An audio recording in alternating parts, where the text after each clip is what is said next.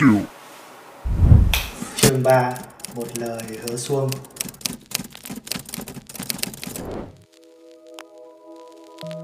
Các bạn còn nhớ tay hưng mặt khỉ trong phần trước đúng không? Phải, chính là gã hưng mặt khỉ mà tôi nhắc đến trước đó để dọa hình xăm ngớ ngẩn. Thật ra hưng mặt khỉ chỉ là tên tôi đặt ra nghe cho hổ báo để việc ờ, đe dọa hình xăm ngớ ngẩn thêm phần trọng lượng thôi.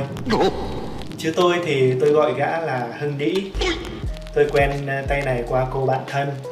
Cô bạn tôi sau khi ra trường đã khăn gói từ Hà Nội xuống Cát Bà làm trong một khách sạn 3 sao và gã Hưng chính là đồng nghiệp của bạn tôi. Gần Tết âm lịch năm 2014, tôi đang nằm vất vưởng ở nhà vì được nghỉ Tết sớm thì nhận được cuộc gọi từ cô bạn. Nó nói chuẩn bị à, về Hà Nội rồi nhưng không phải vì ờ, được nghỉ sớm như tôi, mà để công tác. Nói công tác cho có vẻ hình sự, chứ thực chất ờ, việc của nó là đi tặng quà Tết cho các đối tác, những công ty du lịch. Nó đi cùng hai người khác. Người phụ nữ tên là nhất và gã thanh niên chính là tay hưng đĩ. Như mọi năm, họ sẽ thuê taxi để đi các địa chỉ tặng quà. Nhưng năm nay, vì số lượng ờ, khá nhiều taxi sẽ rất tốn nên họ nảy ra ý định thuê xe ôm cô bạn tôi đã mượn một thằng bạn khác con xe Dream để cùng ờ, chị Nhất đi tặng một số công ty số còn lại gã Hưng Đĩ sẽ chịu trách nhiệm đi tặng. Tuy nhiên, hắn không có xe và cũng chẳng có ai chở. Vì thế cô bạn đã gọi cho tôi. Tôi chính là xe ôm của gã Hưng Đĩ với thỏa thuận tiền công là 400 ngàn. Ban đầu tôi không định nhận lời, sau vì thấy có khoản tiền cũng ổn. Với lại đang nhàn chẳng làm gì, coi như đi dạo Hà Nội trong một ngày. Ấn tượng à, đầu tiên khi tôi gặp tay hưng đĩ là thấy tay này nỏ mồm quá. Tôi thì lại ghét kiểu chém gió quá đà. Con trai mà nói điệu là tôi càng ghét. Gã hưng này thì hội tụ đủ cả hai. Thêm cái mỏ cong cớn của gã mỗi khi nói lại càng thêm gợi đòn. Tuy nhiên tôi thấy hai người này có vẻ chân thành và đáng tin tưởng ít ra thì gã sẽ không dí dao vào lưng tôi mà đòi cướp xe cứ thế Tôi với gã rong ruổi khắp Hà Nội ờ, cả buổi sáng. Buổi trưa chúng tôi lại về khu vực trung tâm để ăn trưa bằng món miến lươn phủ doãn. Bao năm sống ở Hà Nội, tôi nào đã biết miến lươn là gì đâu. Chiều tôi với gã Hưng lại chạy đi những địa điểm khác. Tới mỗi địa danh của Hà Nội, tôi lại giới thiệu với gã như một hướng dẫn viên. Khi lái xe tôi thường không nói nhiều, nhưng vì gã rất biết cách hưởng ứng các câu chuyện nên tôi nói rất nhiệt. Như những kẻ đã quen đi trên những con đường vắng đến mức buồn ngủ hắn sợ giao thông hà nội. Có thể vì thế hắn nể cách mà tôi cầm lái và mạnh bạo luồn lách di chuyển. Kết thúc ngày làm việc vào lúc tối hai người đó giờ đã là bạn tôi rồi mời tôi ở lại ăn tối với họ nhưng tôi từ chối tôi muốn về nhà luôn và như thỏa thuận tôi nhận phần tiền 400 ngàn trước khi tôi quay xe đi như một thói quen, gã Hưng rúi cho tôi thêm 100 nghìn. Cái này anh tặng thêm cho em. Cảm ơn em hôm nay đã vất vả đưa anh đi. Chắc là anh nói nhiều nên mày chờ hơi lâu hả? Gã cười. Tôi gạt tay từ chối. Không, em không nhận thêm tiền của anh nữa đâu. Lấy đủ tiền công rồi mà. Gã vẫn cứ rúi vào túi áo tôi bảo tôi cứ cầm lấy. Tôi đành nhận và không quên lời hứa sẽ xuống Cát Bà thăm hắn vào một ngày gần nhất.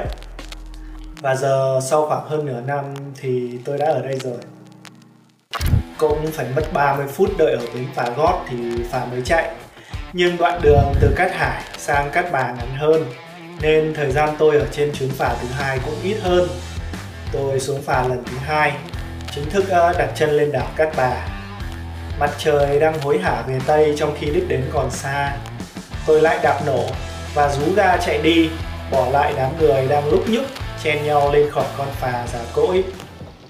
Cát Bà vốn được mệnh danh là đảo ngọc, là hòn đảo đã khai thác du lịch từ những năm 90 của thế kỷ trước. Nơi đây có vườn quốc gia Cát Bà, là một hệ sinh thái rừng trên núi đá vôi. Bên cạnh đó, đảo Cát Bà còn có những khu vực có hệ sinh thái ngập mặn hoặc là những khu vực thung lũng, đồng cỏ.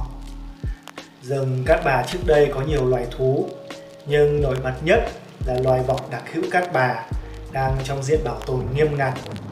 Nghiêm ngặt tới nỗi có yếu tố nước ngoài quản lý. Ngày đầu họ thuê lại những khu vực rừng của vườn quốc gia để bảo vệ loài vọc. Nghe thật vô lý đúng không? Nhưng họ thuê đất của ta để bảo vệ một loài động vật cho ta, cái loài mà chính dân ta góp phần làm suy giảm. Bên cạnh rừng thì Cát Bà nổi tiếng hơn với ờ, khách du lịch miền Bắc bởi biển.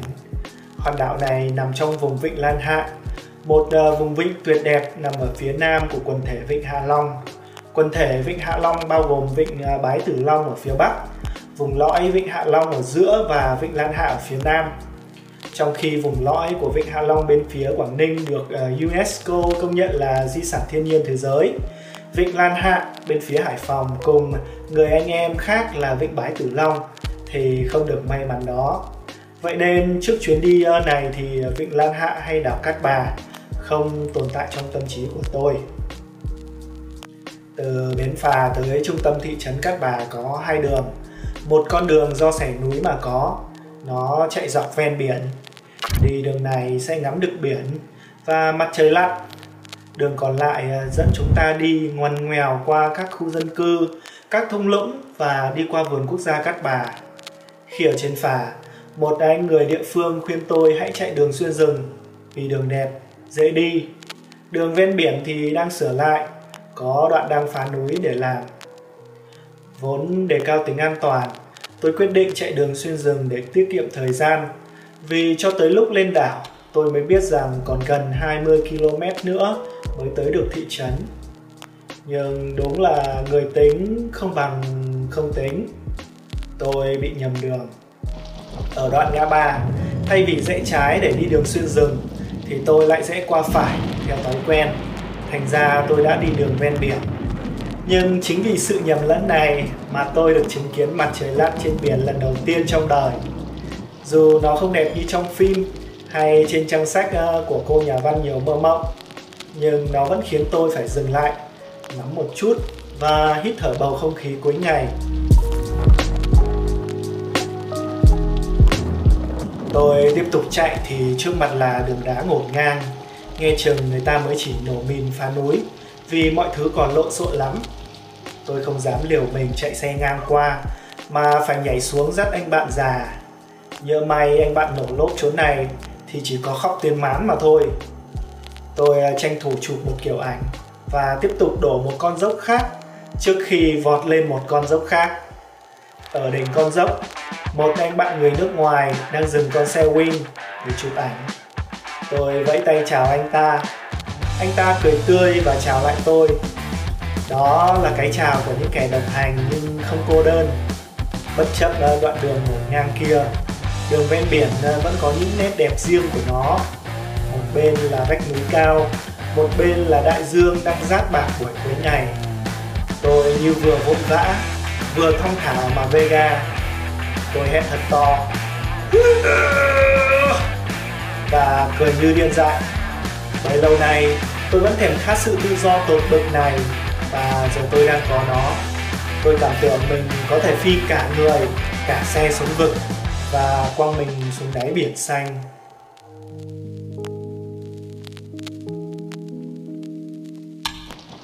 Đi hết đoạn đường đèo ven biển, tôi tiến sát vào thị trấn Cát Bà. Lúc này tôi hoàn toàn đi theo bản năng và sự phán đoán của bản thân. Cứ rẽ phải mãi rồi tôi cũng đến trung tâm thị trấn. Tôi dừng một chỗ trông như bến cảng. Trước mắt tôi là hàng loạt nào những nhà hàng, khách sạn, quán bar, pub và người Cảnh tượng khi này thật hết sức tương phản với đoạn đường đầy rừng rú khi nãy. Lúc này trời đã tối nhọ mặt người rồi. Tôi đứng đó lục điện thoại phone cho ông Hưng. Tôi đang ngắm nhìn những nhà thuyền và đợi ông Hưng mà gã hơi lâu. Trong đầu tôi nảy ra suy nghĩ vớ vẩn. Hay thằng cha này bỏ qua mình, gọi cho con bạn xem thế nào. Không khéo tối nay phải ngủ nhà nghỉ mất. Nhưng rồi tôi dập tắt suy nghĩ đó nhanh cũng nhanh như cách tôi từ chối một gã cò mời tôi ăn hải sản trên bè vậy. Một lúc sau thì gã Hưng cũng tới, gã lại dở môi và chỉ tay về phía khách sạn gã đang làm việc. Lúc đầu, trong tưởng tượng của tôi thì cái khách sạn đó chỉ to hơn nhà nghỉ một chút. Hóa ra khách sạn đó lớn thật. Cô bạn tôi làm việc ở đây nghe chừng cũng ổn. Rồi tôi dong xe theo gã về nhà. Trên đường về gã tạt vào quán bia, lấy một bom bia nhỏ khoảng 2 lít gì đó. Lần đầu tôi thấy cái bom bia nhỏ như vậy. Dù tôi từ thành phố xuống, chứ có phải ở trên rừng gì đâu cơ chứ. Nhà gã Hưng nằm trong ngõ nhỏ và không có chỗ để xe. Tôi đành phải gửi nhờ anh bạn già đương mệt mỏi sang nhà bác của tay Hưng ngay cạnh bên. Tôi hơi ái ngại vì xe tôi bị chảy nhớt, căn bệnh thường thấy của dòng xe này. Nhưng đâu còn cách nào khác. Tôi cẩn thận lót phía dưới một chút giấy để dầu đỡ chảy ra sân. Lão Hưng thì cứ huyên thuyên nào là Cát bà thích lắm, để xe không cần khóa, nên mày cứ yên tâm. Bọn anh à, mang xe ra bèo kè ngồi uống rượu, rồi bỏ xe đấy đi về. Sáng sau ra vẫn còn nguyên chìa khóa.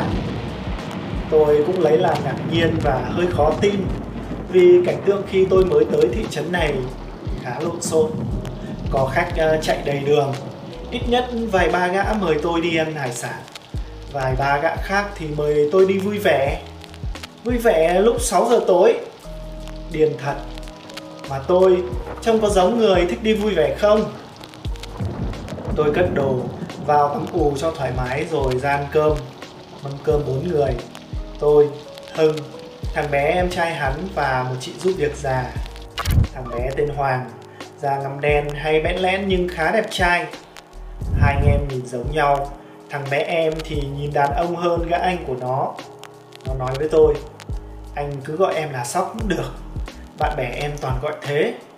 Ô hô Thằng bé có cái biệt danh thật lạ. Và theo tôi thì không giống với nó cho lắm.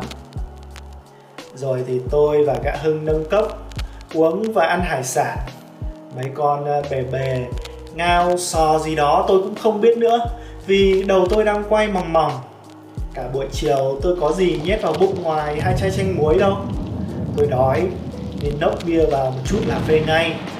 Chúng tôi, hay nói cách khác là chỉ tôi, cứ uống trong trạng thái ngất ngư đó cho tới khi cái bom bia cạn. Tôi nốc thêm hai bát cơm nữa, thì bụng căng ra như quả bóng, và tôi thì cố gắng để thở phì phò phì phò.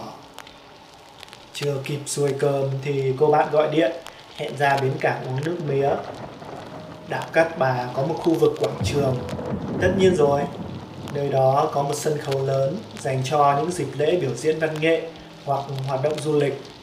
Quảng trường này nằm ngay bến tàu du lịch, thế nên mọi người đều đổ dồn về đây vui chơi.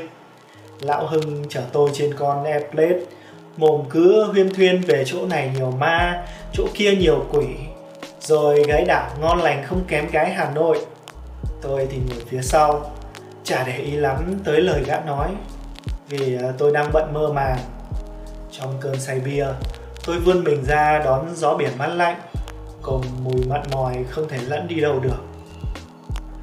Cô bạn tôi dẫn theo một nữ đồng nghiệp, cộng thêm một con bé loắt choắt, có đôi mắt hí và thân hình như con cò gầy, được gọi là cháu của nữ đồng nghiệp kia.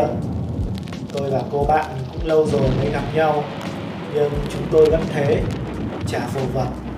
Dù có thể tôi sẽ đi luôn ngày mai, ngày kia, Bình thường, chúng tôi vẫn cãi nhau và chửi nhau không kịp vuốt mặt. Min già mà tôi đang đi, có tới 2 triệu là tôi vay của nó. Chúng tôi chọn một quán và gọi nước dừa uống. Tôi nhận được tin thông báo là một người bạn khác, chị Nhất, không thể góp mặt tối nay vì nhà chị đang xây nên rất bận. Chị hẹn tôi tối mai. Nước dừa được đổ ra một cái ca lớn, từ đó rót ra cốc cho mỗi người chứ không phải mỗi người một quả như tôi nghĩ. Tôi băn khoăn không biết ở đây người ta có pha đường lẫn nước vào không? Sao nhiều thế? Nhưng sau khi uống ờ, thì không phải. Cái thứ nước dừa uống đầy bụng kinh khủng. Đã thế bụng tôi còn chứa bia vẫn chưa tiêu hết nên cả buổi ngồi chơi mà tôi cứ buồn tẻ. May làm sao mấy người này không quen thức khuya nên khoảng 9 giờ tối đã rục rã đi về trên đường về, Gã Hiếu thông báo với tôi là không có chỗ để tôi dựng lều cắm trại trên biển đâu. Trong rừng người ta cũng cấm luôn. Thế là mọi kế hoạch của tôi xem như phá sản. tôi đã chuẩn bị khá kỹ, đem theo cả một cái lều mà tôi mua hai trăm rưỡi, hòng cắm trại trên đảo trước khi xe rẽ vào con ngõ nhỏ, tôi bị hút vào hai bé xinh tươi đi xe đạp điện không như con gái hà nội sẽ đáp lại bằng một sự làm ngơ hay khinh khỉnh, thì hai con sáo nhỏ đó cũng nhìn lại tôi như tôi nhìn họ vậy. Tôi lấy làm ngỡ ngàng về sự bạo dạn đó, trong khi gã hưng chỉ cười. Cái đảo này nó kinh lắm mày. Đêm đó tôi lại nhà nên hơi khó ngủ. Mặc dù tôi đã mất nguyên một ngày ở trên đường rồi, nhưng mắt vẫn thao láo. Tôi nghĩ về chuyến đi này hóa ra khởi đầu của một chuyến đi lớn là như thế này đây. Lời hứa mà tôi hứa xuông với người ta tôi đã thực hiện xong rồi. Vậy còn lời hứa về một chuyến đi lớn của tôi thì sẽ làm sao đây? Cứ thế, tôi chìm sâu vào trong giấc ngủ. Như vậy là các bạn vừa nghe xong chương 3 một lời hứa xuông trong series podcast những ngày lang thang. Hy vọng các bạn tiếp tục ủng hộ mình và nhớ Ờ, đón xem cái số tiếp theo vào 22 giờ tối thứ sáu hàng tuần nhé còn bây giờ thì chúc các bạn ngủ ngon.